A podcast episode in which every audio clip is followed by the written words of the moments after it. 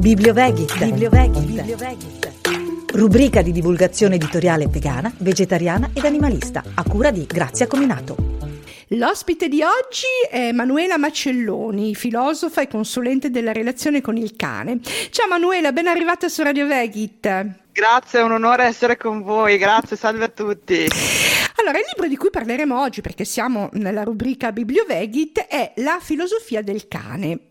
Ma prima mi piacerebbe sapere se in te è nato prima l'interesse verso la filosofia o l'amore per i cani.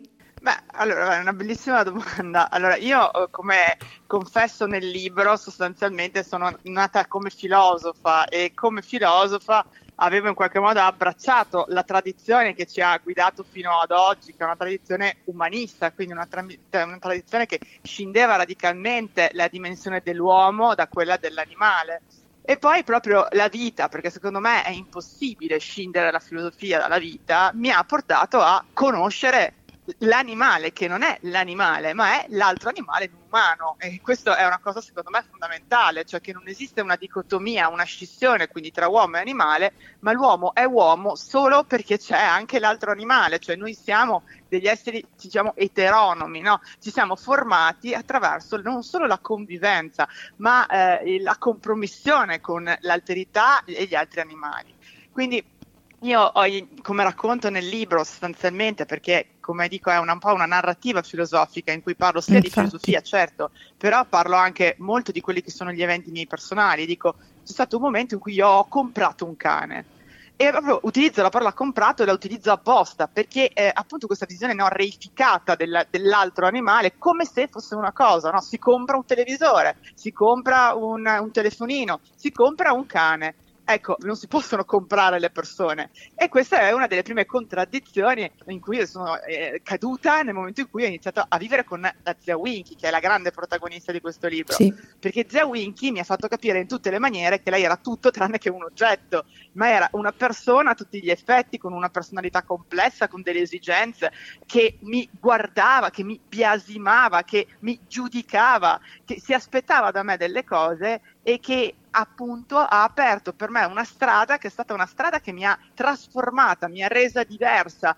e mi ha fatto eh, immergere in una realtà eh, di ciò che ero che mai mi sarei aspettata. Quindi sostanzialmente io sono quello che sono, io oggi sono la filosofa che sono, solo perché c'è stato il cane, solo perché c'è stata la zia Winky e poi anche Emma, di cui parlo nella mia opera, che mi hanno trasferito queste nuove maniere di percepire la realtà, queste nuove maniere di guardare al mondo, queste maniere che non sono maniere inusitate, perché noi siamo coevoluti con il cane, come dico, ma è quella strada che forse abbiamo perduto, ma che sarebbe così importante riuscire a, a rintracciare nuovamente.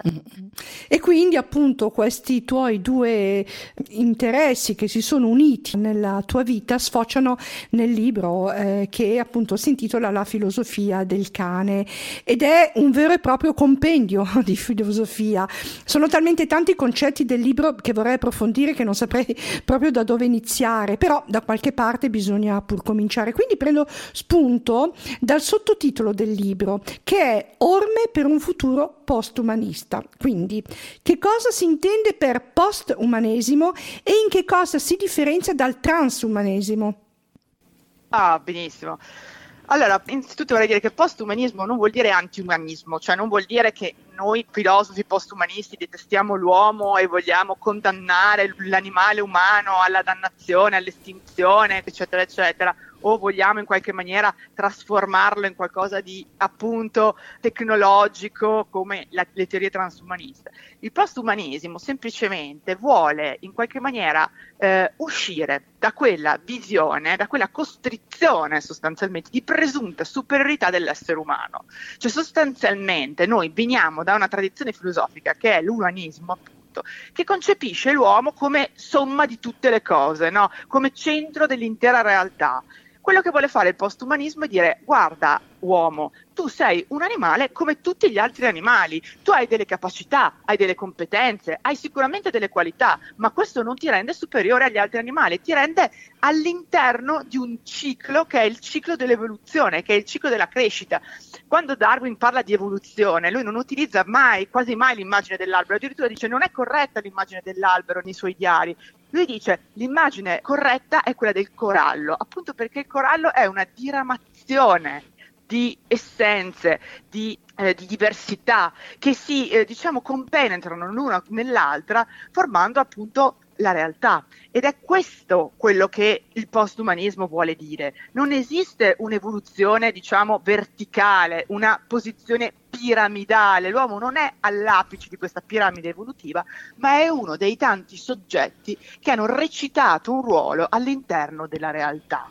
E questa è, un grande, è una grande rivoluzione, perché pensare l'uomo in questa maniera significa anche, diciamo, avere un atteggiamento radicalmente diverso nei confronti del, di ciò che lo circonda. Quindi non esiste più la natura, l'animale come qualcosa di diverso dall'essere umano, ma noi siamo natura, noi siamo animali, quindi non dobbiamo in qualche maniera, non abbiamo diritto, una delle cose che dico nel libro, non abbiamo diritto di impossessarci delle cose come se tutto fosse a nostra disposizione. No, quella famosa frase, la terra è la nostra casa, dobbiamo proteggerla. No, la terra non è la nostra casa, noi siamo parte di questo universo e dobbiamo curare l'universo per curare noi stessi, curare noi stessi per curare l'universo, non esiste una scissione. E questa è la grande rivoluzione del postumanismo, che non ha niente a che fare col transumanismo perché il transumanismo è un iperumanismo, è appunto voler potenziare l'umano per disconnetterlo ancora di più dalla sua natura, che è una natura animale, che è una natura eh,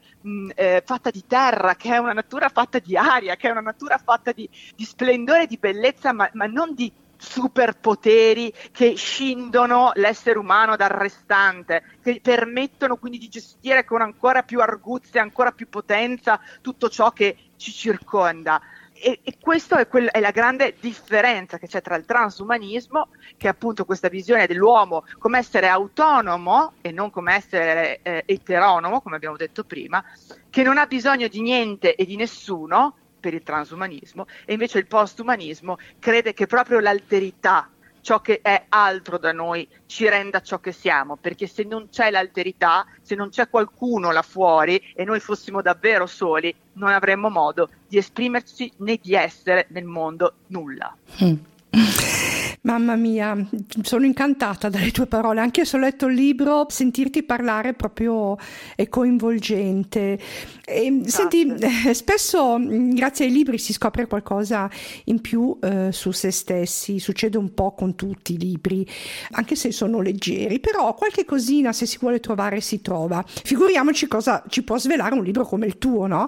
Infatti la domanda che ritorna ricorrentemente nel libro è chi sono io? E tu hai scoperto chi sei. La domanda chi sono io è mm, una domanda fondamentale a cui mi ha condotto la Zawinchi, perché mi ha, mi ha, obbligata a chiedermi chi sono io, perché mi ha posto dinanzi a tutte le mie falsificazioni, a tutte quelle che io credevo fossero delle cose veramente importanti, ma non erano importanti. A un certo punto parlo nel libro della differenza tra la volontà e il desiderio. No? La volontà è quello che gli altri in qualche maniera si prefigurano un'immagine di te, no? quello che gli altri vogliono che tu sia, mentre il desiderio è ascoltare quella fiamma che brucia all'interno di ogni individuo e lo spinge a realizzarsi in ciò che realmente è. Ecco, il contatto col desiderio per me è l'elemento fondamentale per capire chi siamo. Noi siamo i nostri desideri, noi non siamo la nostra razionalità. La razionalità arriva solo successivamente per giustificare delle scelte che sono sempre scelte emotive. Noi siamo animali affettivi, tutti gli animali sono animali affettivi, perché sono appunto le affezioni, le emozioni, le motivazioni, i desideri che ci spingono verso il mondo, ci spingono a compiere un'azione, mai un ragionamento. La stessa conoscenza scientifica sostanzialmente si basa sul desiderio di scoprire, sul desiderio di esplorare. Quindi chi sono io? Chi sono io è una domanda a cui nessuno avrà mai una risposta definitiva, appunto perché noi siamo sempre in un costante mutamento. L'essere della vita è questa impossibilità di fissare un punto e di dire ecco, io sono questa cosa qui, io sono una eterna evoluzione, io sono gli incontri che faccio ogni giorno, io sono quello che provo, quello che sento in ogni istante.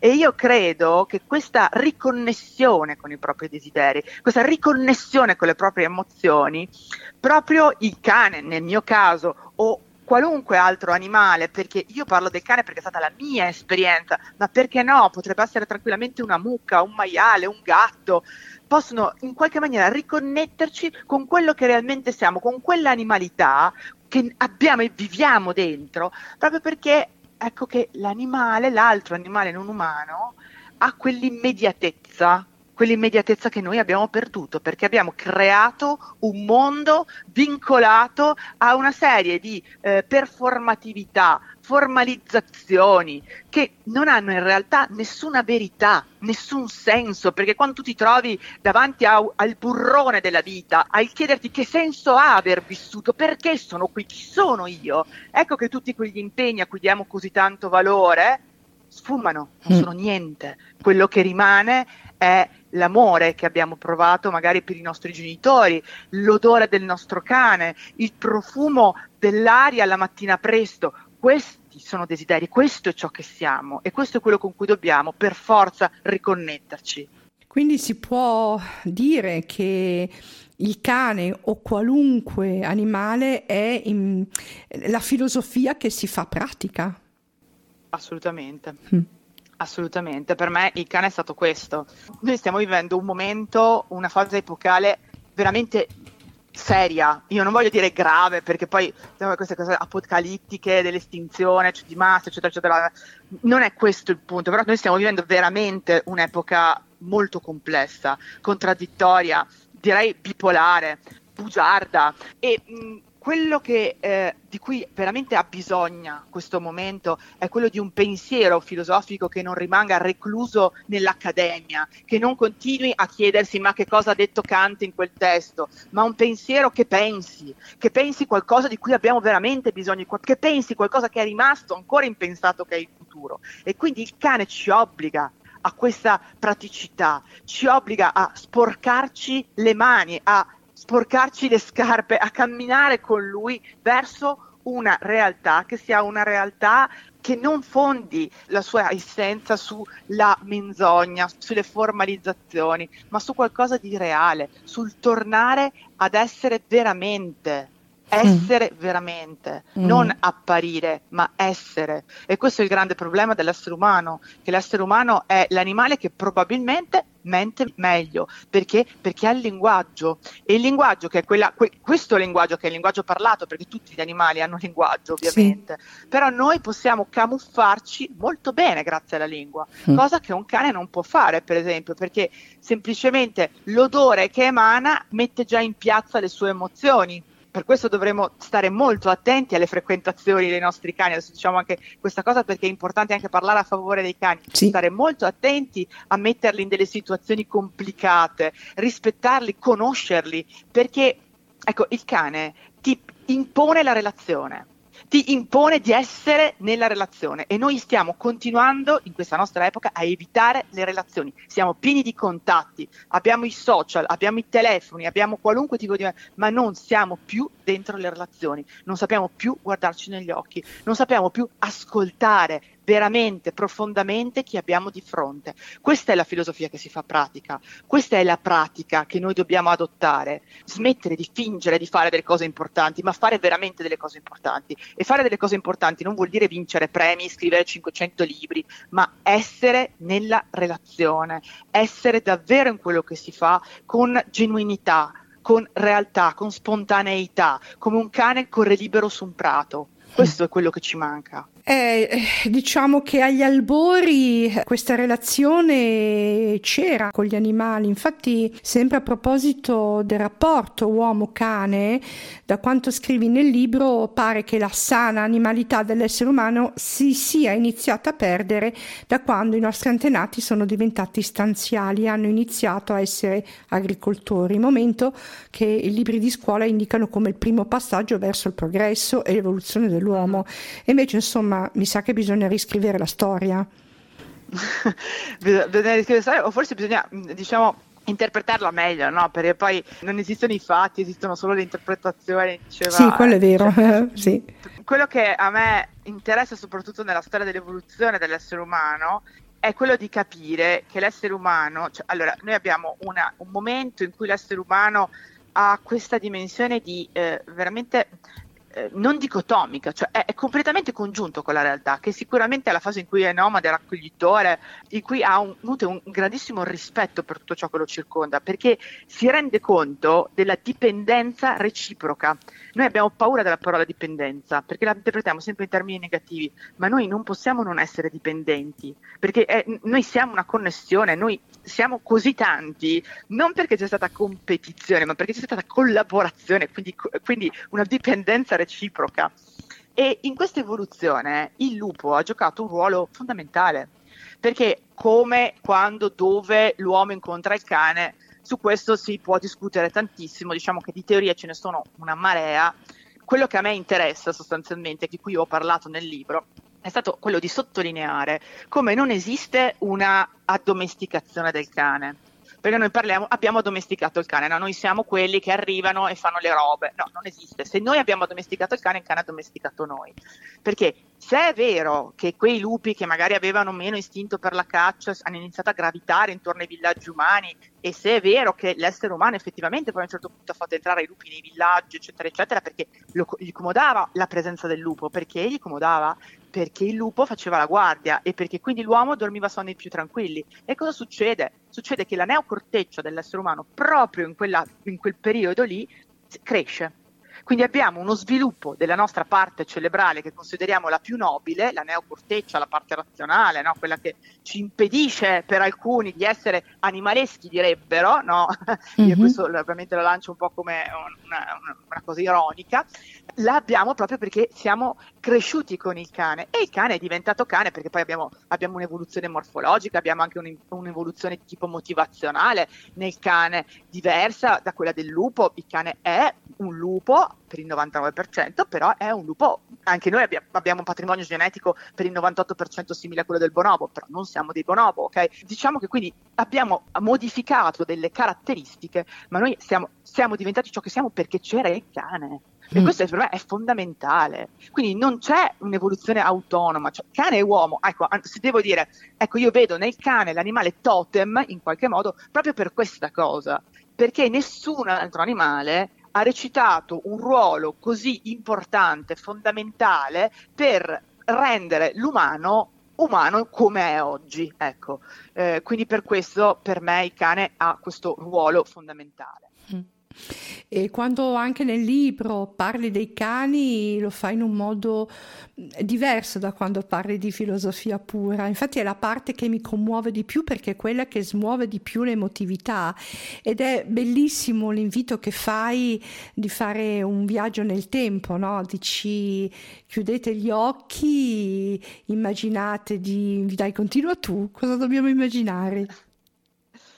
Allora, quello che, che volevo fare io era incontriamo lo sguardo del cane e proviamo a, e proprio questo sguardo proviamo a camminare di fianco al cane ci può far ritornare da trasformare da homo technologicus come dicono l'uomo della tecnica l'uomo che non può sopravvivere se non ha un cellulare questo lo dico anche non, non perché cioè io stessa non sopravvivo senza cellulare ma grazie al cane può ritornare a, agli albori, all'inizio, a quello che noi eravamo prima di tutto questo. Cioè non è, questa non è nostalgia, eh, diciamo, eh, del passato un po' pasticciata, non è questo quello che vo- vorrei fare o quello che era il mio intento fare ma era quello di riuscire a far capire come abbiamo bisogno veramente degli altri animali in questo momento per riuscire a ritornare ad essere esseri umani, mm. ad essere o qualcosa di essere oltreumani, essere qualcosa di diverso dall'umano che abbiamo interpretato fino ad oggi. Perché questa cosa farebbe bene a noi, alla terra, agli altri animali. È una delle cose che per me è più importante in questo libro ed è per questo che mh, credo che il capitolo 3 che si intitola Lo sguardo sì. sia uno dei capitoli, per, almeno per me che l'ho scritto, poi non so per chi lo legge, ma per me è stato il capitolo più bello, sì. il più sentito, quello che io ho amato di più, perché è quello in cui io parlo di, di Zawinchi e di Emma, sì. perché questo libro è stato possibile solo perché io ho conosciuto queste due persone. Ed è qui che io mi slego e mi sgancio da tutto quello che è eh, una visione antispecista. Cioè, l'antispecismo in generale parla del, giustamente, e non sono certo specista, però l'antispecismo giustamente parla del rispetto per l'animale, rispetto della sofferenza dell'animale, dell'animale in generale, ma resta comunque vincolato a una visione generalista, come se esistesse l'animale. L'animale è un concetto che non esiste. Esistono i singoli animali, esistono le specie ed esistono le persone animali. Cioè, Zia Winky è stata un cane completamente diverso da Emma. Zia Winky mi ha chiesto delle cose che Emma non mi ha chiesto. Emma mi ha lanciato delle sfide che Zia Winky non mi ha mai lanciato, con due personalità così diverse e siamo cresciute tutte e tre insieme siamo diventate quello che siamo diventate proprio perché rompendo quella barriera di specie siamo riusciti ad ascoltarci vicendevolmente. Questa secondo me è la grande avventura di vivere con un essere che non è della tua stessa specie. È la possibilità veramente di entrare in contatto con qualcosa di altro da te, ma imparare anche a stare nella relazione con i tuoi eh, conspecifici. Mm. Perché io ho imparato tantissimo sulle relazioni grazie ai miei cani perché se non ci fossero e io uso miei non come aggettivo possessivo ma come aggettivo affettivo sì. okay? qui, perché non esiste possesso sui cani e questo è importante da capire esiste il rispetto della personalità, esiste il rispetto di quell'individuo ed è per questo che per me è impensabile che ci siano ancora tecniche come l'addestramento, come la coercizione, come collari a strozzo o cose del genere. Ed è per questo che per me è impensabile parlare di an- animali e parlare del rispetto degli animali solo perché soffrono. Gli animali, gli altri animali, le persone, quella singola persona va rispettata perché è quella persona, perché ha quei bisogni. Non esiste una soluzione per un cane che secondo noi ha un problema. Esiste quel cane e quel cane va ascoltato, va attenzionato, eh, ci vuole cuore, ci vuole sensibilità, ci vuole sguardo, ci vuole anche conoscenza etologica ovviamente, perché cioè, il cane ha un'etologia diversa da quella dell'essere umano, ha dei bisogni oggettivamente diversi, ma io credo che quando racconto di Emma e di Winky si apra un mondo che va oltre il mondo, ma questo non perché io sono brava, ma perché loro mi hanno aperto un mondo che andava davvero oltre quel mondo che io fino a quel momento ero stata in grado di vedere. Senti, un argomento che di, divide molto, no? anche appunto tra mh, antispecisti, animalisti, è il discorso legato alla pet therapy o anche ai cani per ciechi. Tu come, come vedi la, la questione? Allora, ehm, io su questa cosa in, eh, ho, un, una visione che comunque si aggancia a quello che ti dicevo prima. Eh, come nelle persone, ci sono delle persone che sono particolarmente eh, epimeletiche. Eh, l'epimilesi è quella motivazione che ti portano ad avere una grande voglia di prendersi cura degli altri l'infermiera, per esempio, presumo che per fare l'infermiera abbia proprio un desiderio di prendersi cura degli altri e che tragga piacere del prendersi cura degli altri. Una mamma che ha magari tanti figli ha voglia di prendersi cura di, dei suoi figli e ha magari più assopite altre motivazioni. Ovviamente c'è sempre la persona, quindi quali sono i desideri di questa persona? Quando tu conosci un cane, tu stai conoscendo una persona a tutti gli effetti. Ci sono dei cani che io ho conosciuto, ho avuto l'onore di frequentare, che avevano una grandissima propensione al prendersi cura o di altri cani o proprio di persone umane, cioè provavano piacere nello stare vicino a persone magari con delle difficoltà, piuttosto che nell'aiutare dei cani che in alcune situazioni soffrivano di ansia e li aiutavano a calmarsi. Zia Winky era bravissima con Emma a fare questo lavoro qua. Emma era un cane un po' ansioso, un po' reattivo. La Zia Winky era una che invece sapeva la vita. Lei, ecco, lei dovevi chiedere a lei che, che senso ha vivere, lei te lo sapeva dire, lei sapeva tutto, ok? Quindi mh, mm, ecco, lei aveva questa propensione di, di, di, metterti calma. Ricordo che anche con me, quando io ero agitata, lei proprio si appoggiava a me e io mi sentivo più serena, ma proprio il suo, appoggiava il suo corpo al mio corpo, era un cane di 8 kg mm-hmm. e questi 8 kg mi, mi, mi tranquillizzavano.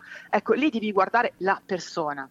Cioè, se quel cane sta bene nell'aiutare altre persone, che siano persone animali, che siano persone umane, eccetera, eccetera, allora perché non, non lasciarglielo fare? Però secondo me non puoi prendere un cane X e dire bene, questo cane adesso gli facciamo fare la pet therapy perché abbiamo deciso che questo cane fa la pet therapy, oppure, questo, oppure fare delle cucciolate apposta per assistenza a, a persone cieche. Ecco. Mm-hmm. Eh, quindi bisogna secondo me ehm, ecco, smettere di pensare che gli animali sono a nostro servizio. Possiamo avere una bellissima collaborazione. Possiamo pensare a un mondo in cui non c'è l'uomo e l'altro animale, ma in cui l'uomo e l'altro animale convivono insieme e si aiutano vicendevolmente per migliorare la vita certo molto difficile in questo universo globalizzato, mm-hmm. molto difficile in questo universo che è formalizzato, in cui non puoi fare un passo senza fare una firma per la privacy piuttosto che, non so, altre cose.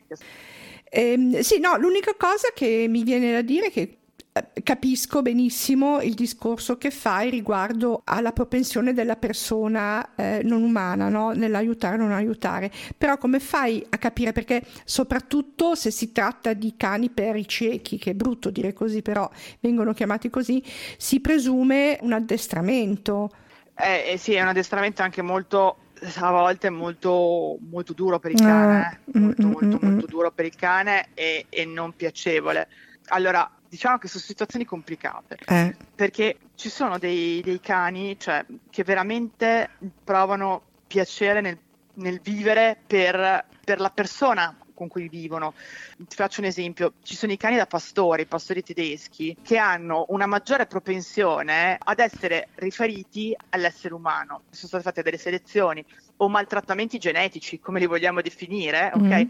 Per cui sono state selezionate delle propensioni e oggettivamente i cani, cioè io ho avuto Emma, era un pastore tedesco e posso garantirti che è bellissimo fare un pastore tedesco perché il motivo della vita di Emma eh, iniziava e finiva con me, cioè eh, un rapporto che è eh, diciamo quasi identitario, okay, che io non ho avuto con Zia Winky, cioè io quando parlo di Emma, che purtroppo è scomparsa un anno fa anche lei, per me è diverso perché Zia Winky aveva la sua autonomia, aveva la sua vita, non le dovevo rompere le scatole, non la dovevo toccare se lei non voleva. Emma era completamente eh, ammaliata da me, lo sguardo con cui lei mi guardava, credimi, non mi ha mai guardato né mai mi guarderà nessuno.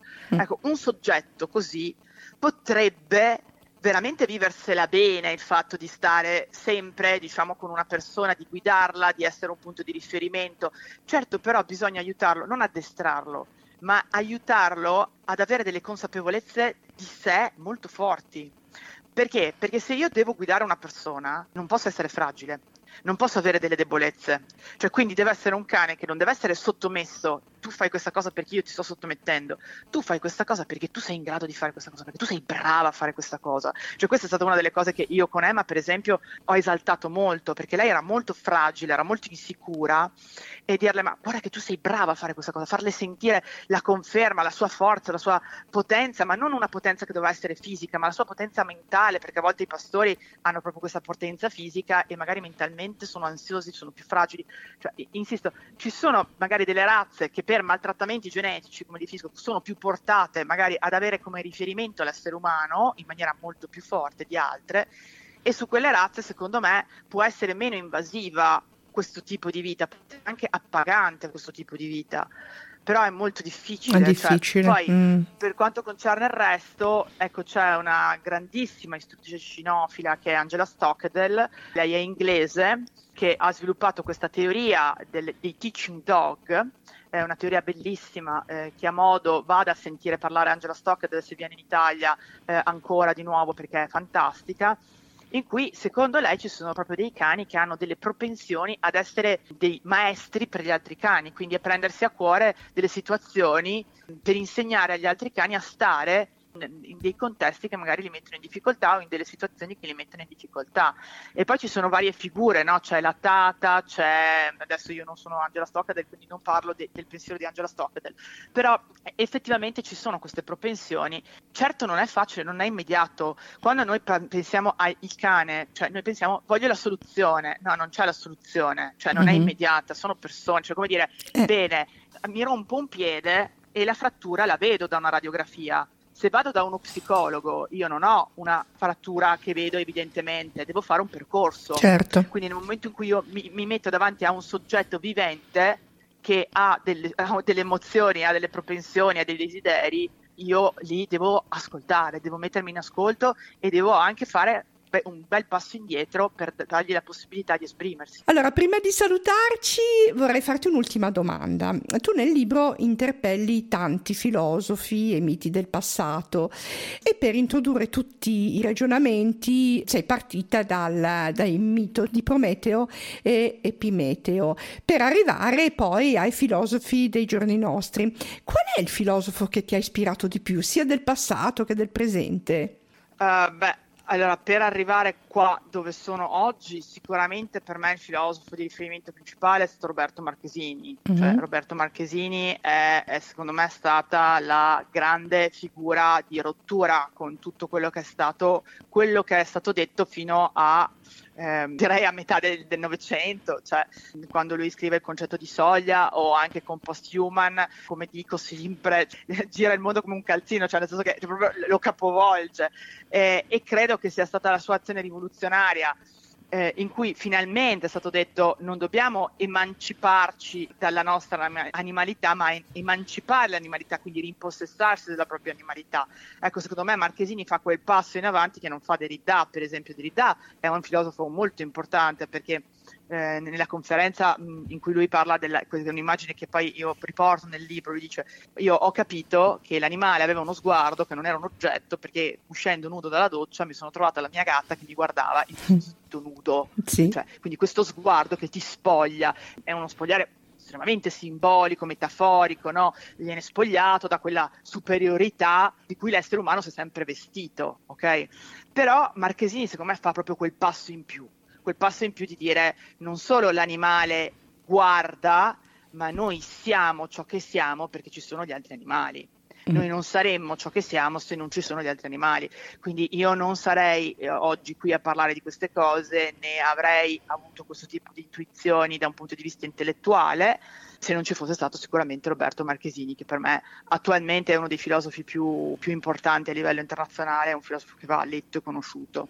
Bene Emanuela, ti ringrazio di essere stata su Radio Vegit. Abbiamo parlato appunto del tuo libro La filosofia del cane, orme per un futuro post-umanista. Mimetis Edizioni. Grazie Manuela. è stato un piacere, veramente, grazie per le domande che sono state appassionanti. Ho sentito che proprio hai letto, hai veramente letto il libro, sì. sei entrata dentro al libro, quindi io ringrazio te per la passione che, che ci hai messo e speriamo magari di poter ridialogare, ridialogare insieme in un futuro se avrò bisogno di scrivere un altro libro. Sicuramente, sicuramente. Allora è stata su Bibliovegit Manuela Macelloni. Io vi do l'appuntamento alla prossima puntata appunto di Bibliovegit con altre nuove letture, speriamo appassionanti come quella di oggi, la filosofia del cane, orme per un futuro post-umanista. Grazie Manuela. Grazie a voi, grazie. Arrivederci a tutti.